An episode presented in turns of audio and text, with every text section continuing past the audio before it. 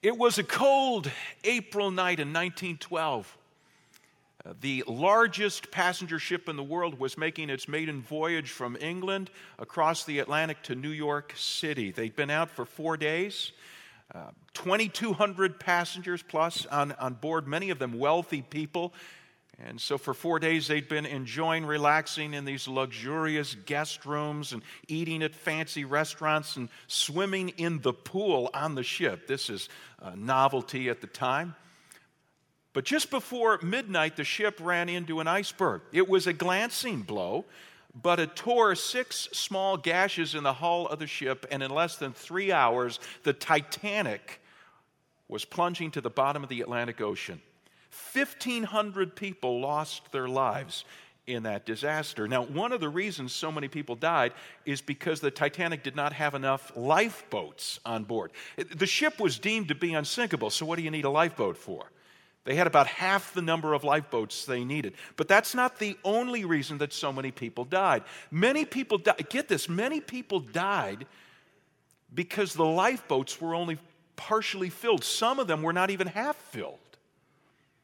And so when rescue ships arrived on the scene, they began to pluck out of the water the bodies of 328 men, women, and children who had managed to put on life jackets and then plunged into the icy waters, but then froze to death as their cries to be rescued were ignored by the people in the lifeboats.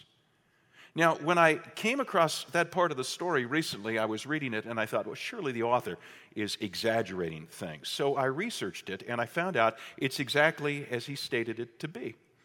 While people were drowning, while people were crying out for rescue, those in the lifeboats were, were rowing fast and furiously in the opposite direction. And so one writer concludes people died not just because the Titanic sank, but because the people who were already saved would not go back for the people who were not. Wow. Let me repeat that. The people who were already saved would not go back for the people who were not. At Christ Community Church, uh, we believe that every person in our world is in need of being saved. The Bible teaches that we're all drowning in our sins, that every day we, we think, we say, we do things that distance us further and further and further from a holy God. And unfortunately, this holy God is the source of life. And so sin cuts us off from life. Sin plunges us into the treacherous waters of death spiritual death right now in terms of our relationship with God, physical death at some point in the future for every one of us, eternal death forever and ever and ever. The wages of sin, the Bible starkly says in Romans 6:23, is death. But God, who is rich in mercy and grace, has provided drowning humanity with a lifeboat. That lifeboat is God's Son, Jesus Christ. And the good news is that there is room in the lifeboat for everybody who wants to be saved. So, how do people make it into the lifeboat? Well, first they got to hear about the lifeboat, they got to hear about Jesus. That's where you and I come in. So, welcome to week one of a three part series we're call, calling Storytellers. Storytellers communicating with a sense of urgency. Now, if you brought a Bible, I hope you did. Turn with me to Acts chapter 4. That's going to be our text for today. And take the outline from your program so that you can follow along. Fill that in as we go. I'm going to ask you to do something special with that outline later. So you want to fill it in as, uh, as I'm teaching. Storytellers. There's something powerful about a good story. A good story will capture people's attention, it'll inspire people, redirect people's lives, shape people's character. An Austrian philosopher by the name of Ivan Illich had this to say about a good story neither, neither revolution nor reformation can ultimately change a society. Rather, you must tell a powerful tale one so persuasive that it sweeps away the old myths and becomes the preferred story. A story that shines some light into our future so that we can take the next step. If you want to change a society, then you have to tell an alternative story.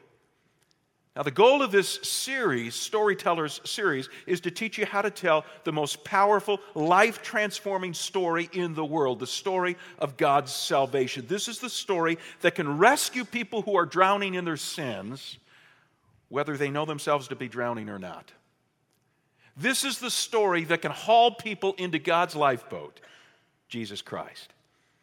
The kind of story that we're going to be talking about in this three part series is what church people refer to as evangelism. We consider evangelism to be so important at Christ Community Church that every new ministry season that begins in the fall, every season, we always begin with an evangelism how to series. And that's what this is all about. But here's the downside of a how to series any how to series None of us is inclined to put how to's into practice until we're motivated by the why behind the how to's. Let me repeat that. We, we are not inclined, we're not, we're not motivated to put how to's of any sort into practice until we understand the why behind the how to's. So I can teach you how to, I can teach you how to tell the story of God's salvation to others, but that will not compel you to become a storyteller. No, your tendency, like mine, will still be to keep the story to yourself. So before I give you any how to's, you need to understand why it's so important to become a storyteller. We need to understand that until we become storytellers, we're like the saved people in the Titanic's lifeboats. We're, we're, we're, rowing away from those in desperate need of rescue. We are abandoning family members and friends and coworkers and schoolmates and neighbors, people who are dying in their sins, people who will be lost forever. So, here are four reasons why we've got to become storytellers. You know, four reasons why, why we can't keep the good news of Jesus to ourselves. And that's the title I'm giving our study of Acts 4 today. Can't keep it to ourselves. Why not? Four reasons. Okay, reason number one salvation is found exclusively in Jesus Christ. We can't keep the good news of Jesus to ourselves because salvation is found exclusively in Him. Now, I, I know the word exclusively really bugs some of you which is exactly why I chose it. You know, I, I wanted to grab your attention. I, I want you to understand why, why people absolutely must hear about Jesus from us and what's at stake if they don't. Let me give you a little background to this passage. Acts chapter 4. In Acts chapter 4, Jesus, a couple of months earlier, has died on the cross risen from the dead, and eventually returned to heaven. One day, a couple of his followers, Peter and John, are, are on their way to the temple for a time of prayer and worship. And outside the temple gate is this lame man begging. And Peter looks at him and he says, "Yeah, We don't have any money, but I'll give you what I got. In the name of Jesus Christ, stand up and walk. And the guy leaps to his feet and begins to walk. This guy who's been lame for years. So a crowd gathers. They, they all know this guy. This is a, an amazing thing that's happened. And Peter takes advantage of this opportunity to speak to the crowd about Jesus. Peter immediately becomes a storyteller. This does not go over well with the religious rulers in Jerusalem, who a couple of months earlier had been responsible for Jesus' death. And so that's where we pick up the story in chapter 4 of Acts, verse 1. Follow along as I read in your Bible, uh, or you'll see it on the screen. The priests and the captain of the temple guard and the Sadducees came up to Peter and John while they were speaking to the people. They were greatly disturbed because the apostles were teaching the people, proclaiming in Jesus the resurrection of the dead. They seized Peter and John, and because it was evening, they put them in jail until the next day. But many who heard the message believed so the number of men who believed grew to about 5,000. The religious leaders don't like what they hear is happening on their streets. A couple of Jesus followers are preaching in Jesus' name. So they send a posse out to pick up Peter and John. And the posse is made up, look at verse 1, of priests, the captain of the temple guard. This was the dude in charge of maintaining law and order around the temple He, he was also a priest himself. He was a second in command to the high priest, the head honcho, and then the Sadducees. The Sadducees were one of the religious parties in Israel, they, they were the counterparts to the Pharisees. The Sadducees, especially, were disturbed at what was happening, what Peter and John were saying. Couple of reasons. Practically speaking, the Sadducees were wealthy aristocrats who collaborated with the Romans. The Romans trusted the Sadducees to keep peace and quiet in the city. So the Sadducees realized if there was a disturbance, Roman soldiers would probably come in to squelch it, and they would lose their influence. It's a very practical reason. Let, us put the kibosh on this right away. There was also a theological reason why they didn't like what they were hearing. See, the Sadducees, though they were a religious party, did not believe in the afterlife. They, they believed that this life is all there is, and suddenly, two followers of Jesus, whom they had they'd put Jesus to death two months earlier. Two followers are saying he's risen from the dead and he can give power to come back to life to anyone who puts their trust in him. This is not a good message. We got to squelch it as quickly as we can. And so they send the posse out. I, I'm amused by what I read in verses 3 and 4. Verse 3 tells me they threw Peter and John in jail. Verse 4 tells me that they couldn't keep the gospel, the story, from spreading. The church grows to 5,000 people. It's like Dr. Luke, who writes the book of Acts. He was a traveling companion of the Apostle Paul, he was a medical doctor. It's almost as if he puts these verses next to each other on purpose, little tongue in cheek, little chuckle here on Luke's part. He's saying, you know, you can jail Christ followers, but you can't jail the gospel. you can't incarcerate the good news of Jesus. Go back to the text, pick it up, verse 5. So the next day, the rulers, the elders, the teachers of the law met in Jerusalem. Annas the high priest was there, so were Caiaphas, John, Alexander, and others of the high priest's family. They had Peter and John brought before them and began to question them By what power or what name did you do this? Now, now, this group that uh, Luke describes here is what's known as the Sanhedrin. He doesn't call them the Sanhedrin till later in the passage. The Sanhedrin was, was the, the religious ruling council in Israel. They were a combo Senate and Supreme Court made up of 71 members, the high priest and 70 others. Verse 5 says rulers, that would have been the high priest's family, elders, that would have been Sadducees and Pharisees, and teachers of the law, the Sanhedrin.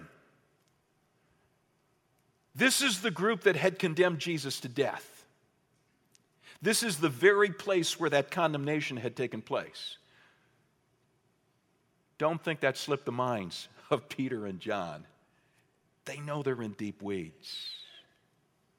71 pairs of glaring eyes boring into them, 71 hostile voices raised against them, demanding, Explain yourselves. Verse 8 Then Peter, filled with the Holy Spirit, said to them, Rulers and elders of the people, if we're being called to account today for an act of kindness shown to a man who was lame and are being asked how he was healed, then know this, you and all the people of Israel. It's by the name of Jesus Christ of Nazareth, whom you crucified, but whom God raised from the dead, that this man stands before you healed. Jesus is the stone you builders rejected, which has become the cornerstone. He's quoting from a psalm there. Salvation is found in no one else, for there is no other name under heaven given to mankind by which we must be saved. Now, Peter starts his defense by referring to the guy who'd been healed. And then he quickly segues into a declaration of salvation, capital S, provided by Jesus Christ. Now, in the English, you read that and you say, boy, Peter really did a leap there, didn't he? Sharp right turn, talking about the guy's healing, all of a sudden, whoop, let's talk about salvation. Actually, in the original Greek text, this was a very natural segue because it's the same word. The same word that you see at the end of verse 9, end of verse 10, translated healed in our English Bibles. You could circle that in your Bible. Last word of verse 9, last word of verse 10. It's the same word sozo in the Greek the, the root of the word, from which we get salvation and saved in verse 12. So you can draw an arrow between the same word. Peter's saying, you, you know, Jesus saved this guy from his lameness, but what's more, Jesus can save you from the penalty of your sins, which is death spiritual, physical, eternal death. It's Jesus who saves. Jesus not only has the power to save people with a capital S, Peter tells the Sanhedrin, he is the only one in the world who has the power to do so. Look at verse 12. Salvation is found in no one else, for there is no other name under heaven given to mankind by which we must be saved. Why? Why is Jesus the only way to salvation? Now, before I answer that question, let, let, me point out that Peter is merely repeating something that he'd heard Jesus himself say. During the course of Jesus' earthly uh, ministry, he had said in John 14, verse 6, to his followers, I am the way, the truth, and the life, and no one comes to the Father except through me. You know, occasionally people will say to me, they'll say, Well, you know, I don't have any problem with Jesus. I think Jesus is a pretty cool guy. But it's his followers that bug me, these Christians who claim that Jesus is the only way to God. And I say, well, actually, then your problem is with Jesus. See, because his followers didn't make up this line, didn't make up this claim. They're, they're merely repeating what they've heard Jesus say about himself that no one comes to the Father except through him. You know, back to the why question I posed a moment ago. Why? Why is Jesus the only way to salvation? Well, it has something to do with what Peter told the Sanhedrin back in verse 10. So go back to verse 10 with me. We've been in verse 12. In verse 10, he says, It's by the name of Jesus Christ of Nazareth, whom you crucified, but whom God raised from the dead. Now, interestingly, this is the third time in the book of Acts, and we're only to chapter 4 here, this is the third time that Peter has used this line with a crowd that he's been addressing. You crucified Jesus, but God raised him from the dead. What I love about this, you know, is that so many of us, we walk away from people with whom we've had a conversation about Jesus and we're saying, Did we say too much? I hope I didn't step on their toes. I mean, if I offended them, this could be it for our relationship.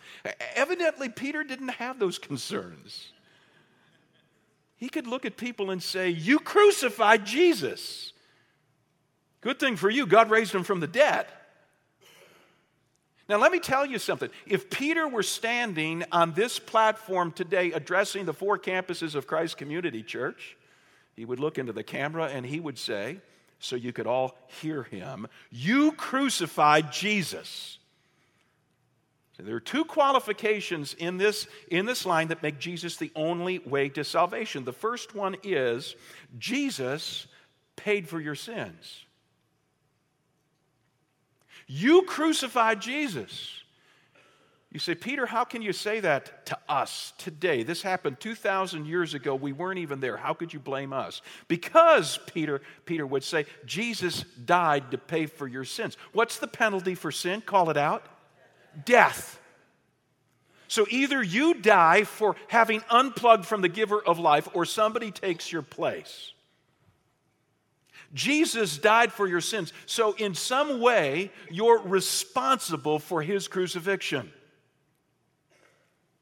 Let me ask you a question. Do you know anybody else in the history of the world who claimed to have died for your sins? Do you, do you know anybody who claimed to have taken the penalty you deserve, the penalty of death? I don't know of anybody. J- Jesus is in a class of his own. Now, there's a second qualification that Peter gives us as to why Jesus uniquely uh, provides salvation, and that is that God raised him from the dead. You crucified Jesus, but God raised him from the dead. And Jesus now has the power to raise others from the dead. Now, friends, if you need salvation from death, if death is your problem, if you're facing spiritual, physical, eternal death and you need salvation from it, I got to tell you, Jesus is uniquely qualified to provide it. And again, do you know of anyone else in the history of the world who has death conquering power?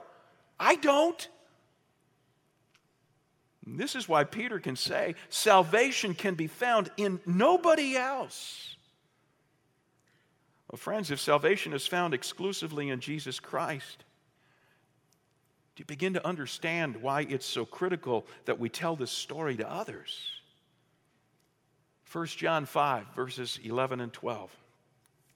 The Apostle John writes God has given us eternal life, and this life is in His Son. Whoever has the Son has life. Whoever does not have the Son of God does not have life. Whoever does not have the Son of God does not have life.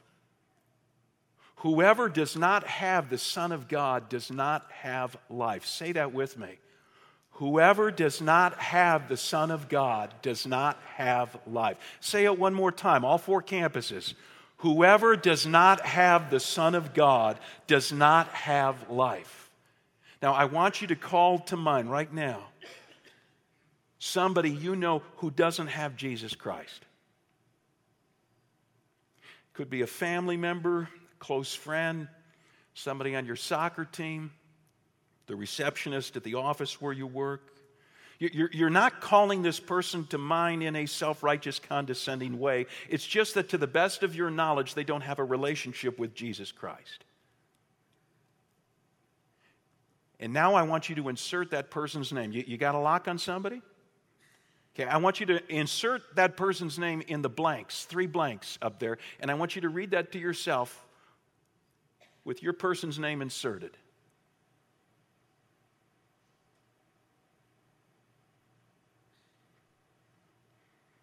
Okay, one of my buddies, Bill, comes to mind. I would say Bill is facing spiritual, physical, and eternal death. Jesus Christ offers Bill life. Who will tell Bill about Jesus and salvation? I want to read this out loud. All four campuses. I want you to boldly read out. We're going to hear hundreds of different names when we get to the blank spots. We're going to start with the blank spot. So get your name ready. We're going to read it out loud on the count of three. And I'm going to be inserting Bill. You insert your name. Here we go. One, two, three. Bill is facing spiritual, physical, and eternal death.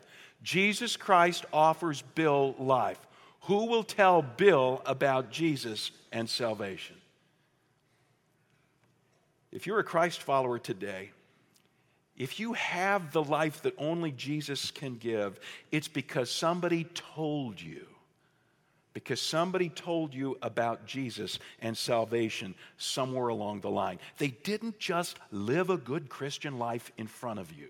Sometimes we're fond of saying that. Well, I just live a good Christian life at work. I let that speak for me, or at school, or in the neighborhood. Well, that's wonderful. It's important. But people got to hear if you've put your faith in Christ and you have life, it's not because someone just lived the good Christian life in front of you. They told you the story of Jesus and salvation. It may have been your mom, it may have been your best friend, it may have been your youth pastor or Billy Graham, it may have been a buddy on the softball team, it may have been your roommate back in college, but somebody told you the story. And if they hadn't told you the story, you wouldn't have life in Christ today. You'd be facing spiritual, physical, eternal death. That's why we can't keep the story to ourselves. That's why we've got to tell the story. You get it? Good. Number two, we got to tell the story because people can be transformed into new creations people can be transformed into new creations. Go back to the text. We dropped off at verse 12. Let's pick it up at verse 13.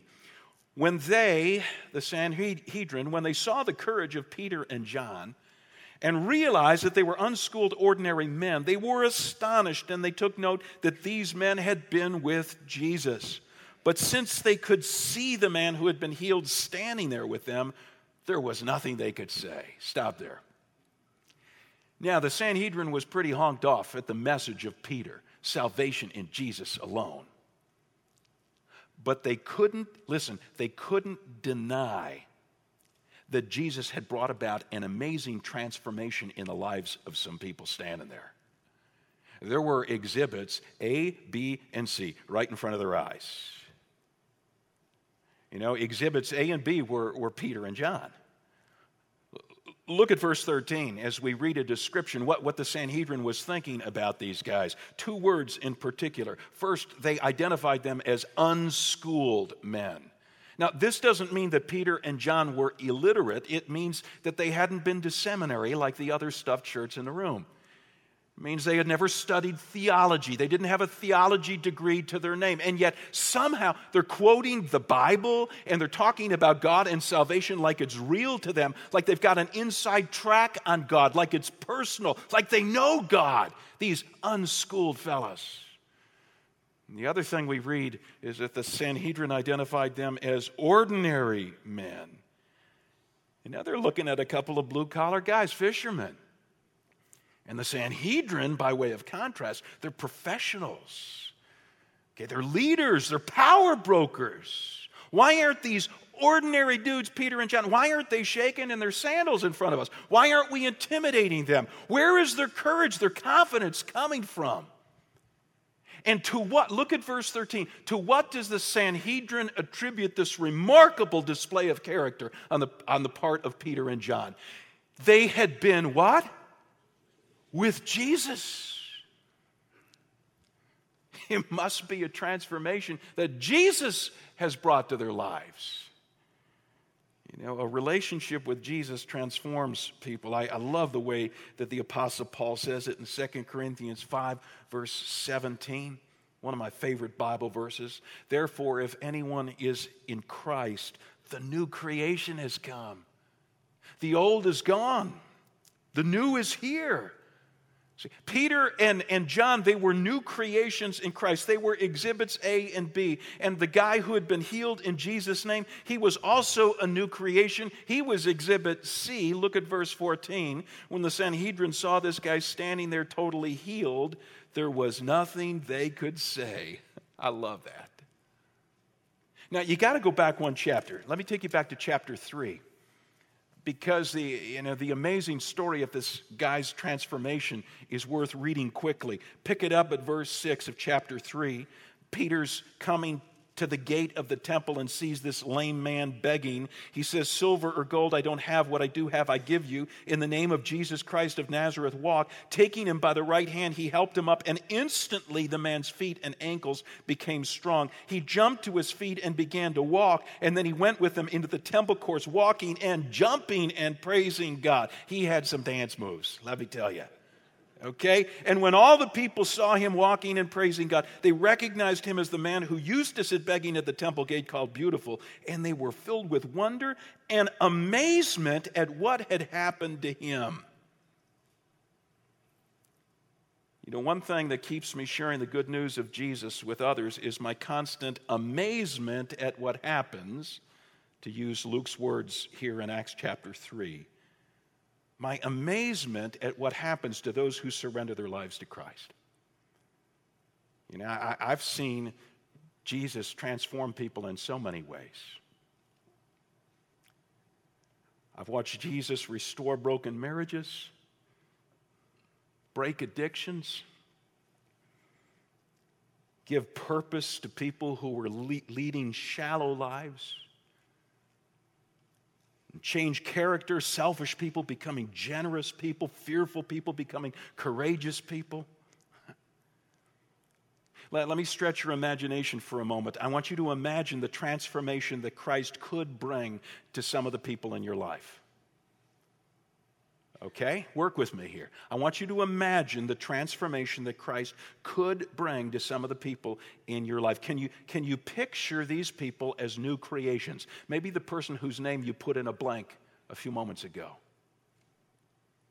Imagine your materialistic friend who's always spending money on herself for a trip to the spa or new clothes or cosmetics or imagine her giving money to the poor generously, sacrificially.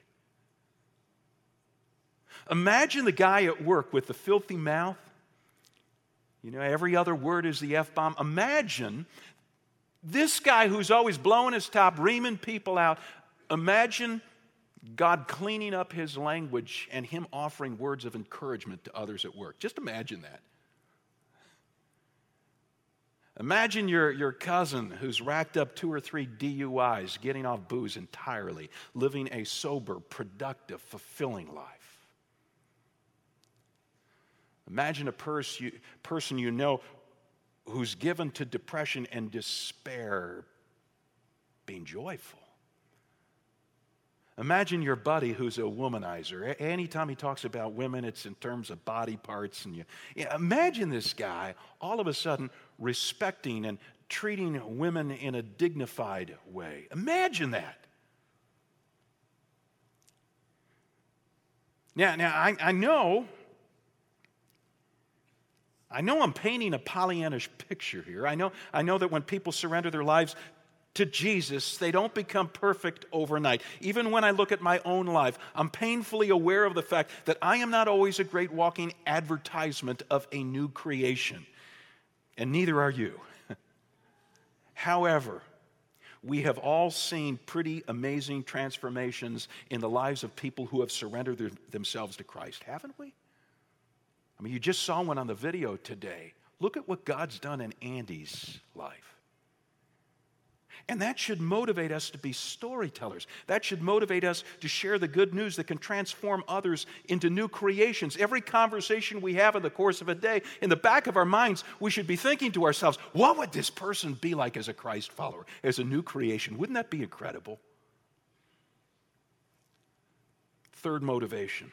The third why we can't keep it to ourselves. Number three, Jesus has given us a command and he expects us to obey. Back to the story.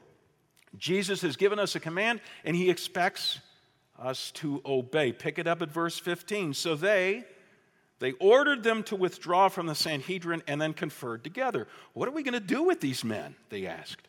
Everyone living in Jerusalem knows they've performed a notable sign. We can't deny it. But to stop this thing from spreading any further among the people, we must warn them to speak no longer to anyone in this name. I love that line. You know, as they're conferring with themselves, they don't even want to say Jesus. They got to stop talking in this name. so then they bring Peter and John in. They got to use the name Jesus, much to their chagrin. They called them in again, commanded them not to speak or teach at all in the name of Jesus. But Peter and John replied, So which is right in God's eyes, to listen to you or to him? Okay, you be the judges. As for us, we cannot help speaking about what we've seen and heard. Peter and John say, you know, you tell us to shut up. Jesus tells us to speak up. So, who do you think we ought to obey? Back uh, a few chapters, beginning of the book of Acts, just before Jesus leaves the planet, Acts 1, verse 8, he gives the Great Commission to his followers. He says, I'm going to send the Holy Spirit to you. And when you receive the Spirit, you'll be given power, and you're to be my witnesses. See, there are no ands, ifs, or buts about it. You are to be my witnesses. You're to be storytellers. You're to spread the word. These, these were Jesus' closing words to his followers. You will be my witnesses. Do you, do you remember what his opening words to his followers were?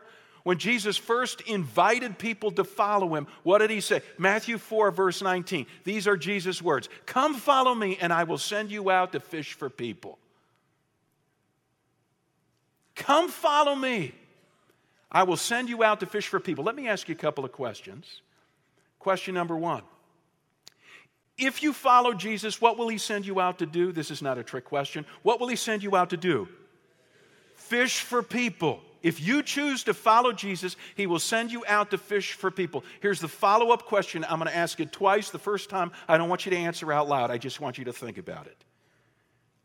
If you're not fishing for people, are you truly following Jesus? Now, I'm going to ask it again, and I want a bold response, all four campuses. If you're not fishing for people, are you truly following Jesus? No. C.H. Spurgeon, one of the greatest preachers of the 19th century, said, Every Christian is either a missionary or an impostor. That's a very convicting statement. And I have to confess to you that sometimes I behave like an impostor.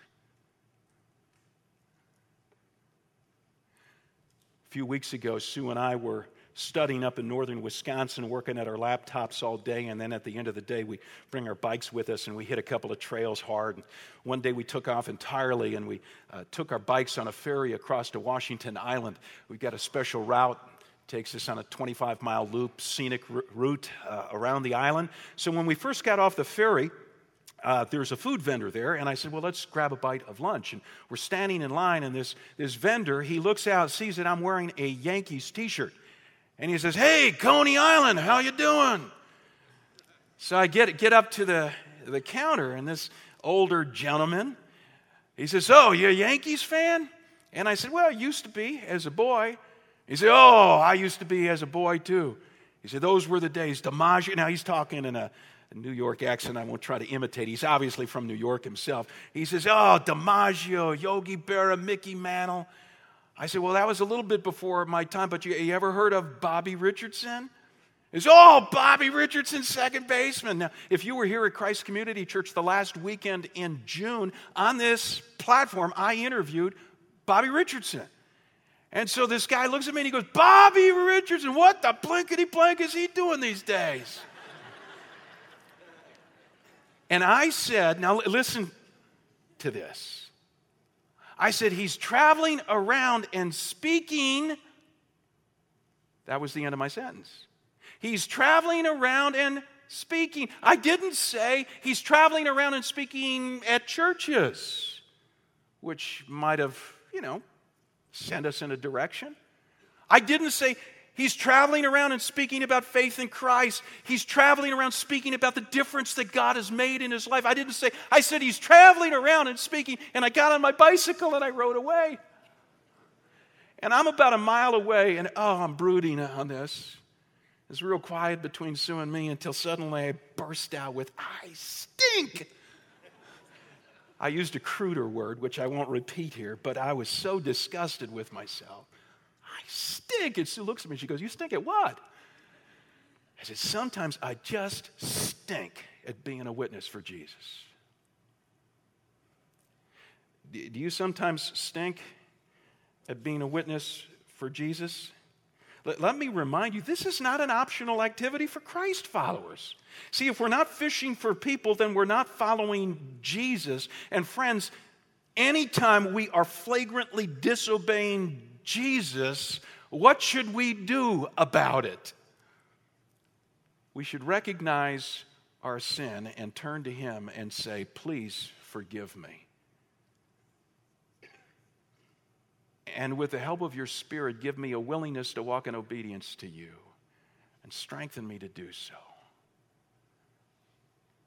And sometimes it seems like I got to pray that prayer every day with regard to this failure to be the witness I should be.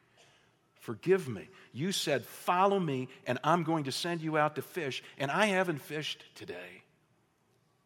Forgive me. And make me the fisherman you want me to be. Now, if, if you're thinking, boy, I, I need to be a better fisher person than I am, let me give you two resources. One is this series. Don't miss the next couple of weeks. In fact, let me ask you to do something else. Take your outline. This is the motivation. The next two weeks, it's the how to's, but you, you won't put the how to's into practice until you understand why it's so critical. So take these four motivations and put them someplace where you'll see it this week.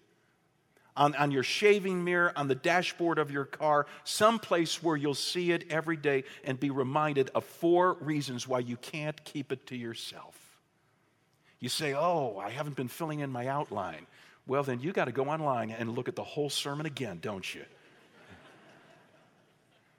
Second resource is this there are a couple of books, and we're selling them during the month of September at all four of our campuses. Two books that have impacted me. I read them in preparation for this series, but quite frankly, every year I try to read a couple of books on evangelism so my fire will be reignited. Uh, one book is by a guy named Ron Hutchcraft, who I tried to get to come and speak during this series, and the guy was totally booked. But he's written a book called A, uh, a Life That Matters, and a great evangelist, great coach. If you read his book, it'll take your evangelism up a few notches, your storytelling. The other book is by a guy named Mark Cahill. Uh, some years ago, Mark had a, uh, a scholarship to play basketball, a sports scholarship at Auburn University. He played with Charles Barkley. And so, in the course of his book, if you're a basketball lover, he will tell you about the time he was at one of Charles' parties and got to meet MJ and talk about Jesus with, uh, with Michael Jordan. But that's just, that's just a passing fancy in the book. Mark's book is really practical. So many things I came across underlined. Oh, this is, this is so good. This will spark storytelling in my life. So, there are some resources. Third motivation, fourth motivation, rather, the mission of the church generates joy and adventure. Back to the story one last time. Pick it up at verse 21. After further threats, they let them go. They could not decide how to punish them because all the people were praising God for what had happened. For the man who was miraculously healed was over 40 years old. Thank you, Dr. Luke. It's a geezer, you know? Wow. People were celebrating the fact that Jesus had healed this guy. There was a block party going on in Jerusalem, and the Sanhedrin knew they couldn't put a stop to it. You know, Dr. Luke, who wrote this book of Acts, he also wrote a biography of Jesus called simply The Gospel of Luke.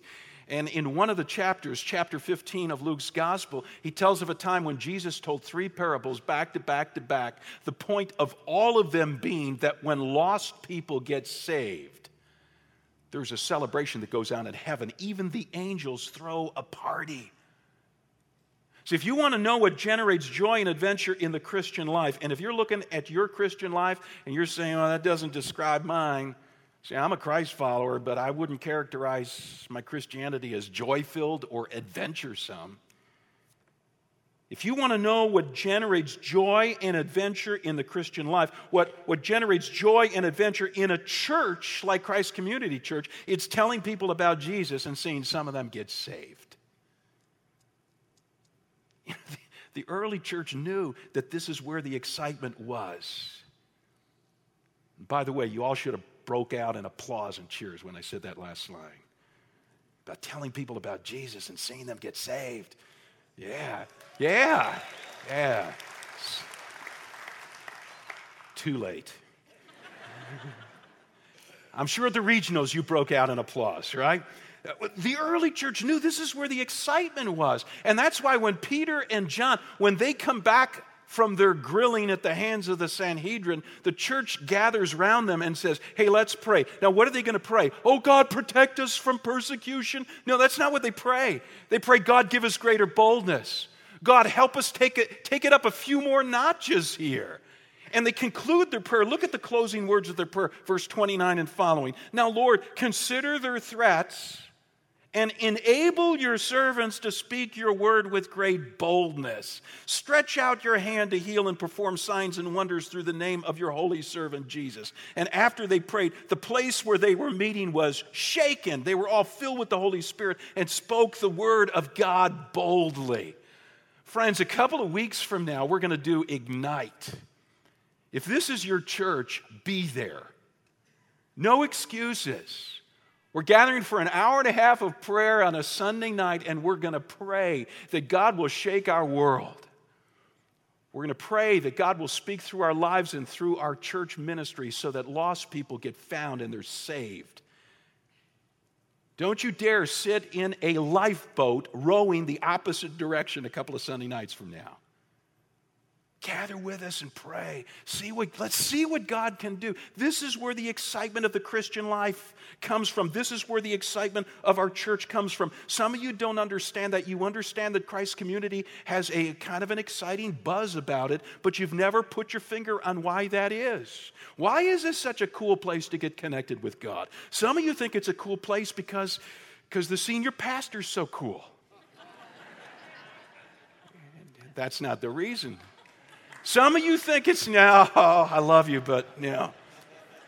Some of you think it's a cool place because we've got cool worship bands or because we've got cool youth ministries, student ministries. No, that's not it. This is a cool place. It's exciting because we're about a mission.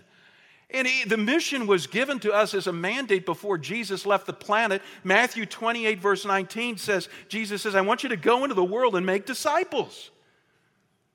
Okay, so our mission is to make passionate disciples of Jesus Christ. How do you make passionate disciples of Jesus? It's kind of like the recipe for rabbit stew.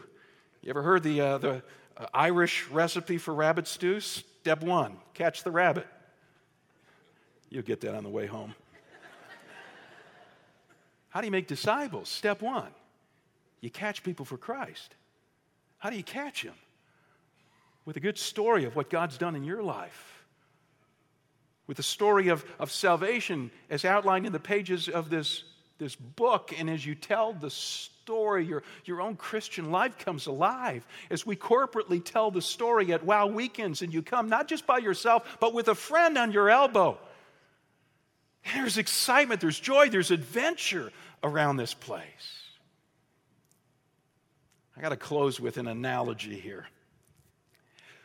And, and while I do this, I'm going to ask, while I tell this, I want the bands on the four campuses to come on stage. They're going to close with a song that's going to drive home the theme of the day. But we're going to collect our gifts, and you need to understand that the offering you bring resource the mission I've been talking about today. So when you give generously, what you're giving to is people finding Christ and being saved. Okay, so just keep that in mind when we take the offering. But here's the analogy. Let this one sink in. Suppose, suppose that a millionaire friend of yours, how many of you have, nah, you don't have a millionaire. Let's suppose a millionaire friend of, of yours asks you to host a dinner party at his house. He says, This is going to be a small, intimate affair, 10 people around the table plus you, you and me, and you get to extend the invitations. Here are 10 tickets, and he gives you 10 tickets to pass out. You could give them to anybody you want a friend at school, somebody at work, uh, a, a member of your extended family. But every person who comes to the party, the millionaire says, is going to get $100,000 cash and a new Mercedes sports coupe. Let me ask you a question. How long do you think it would take you to pass out those tickets? And as you passed them out and someone said, Hey, what are you doing? Would you say, I got to invite people to this party? Or would you say, I get to invite people to this incredible party where they're going to get $100,000 in a car? God has given you tickets. Are they still in your pocket? If you hand them out, people receive them, they're going to get so much more than $100,000 in a car. They're going to get life everlasting. Are you walking around saying, I got to evangelize? Or are you saying, I get to tell this story? Is this cool? Is this incredible or what? I get to tell this story.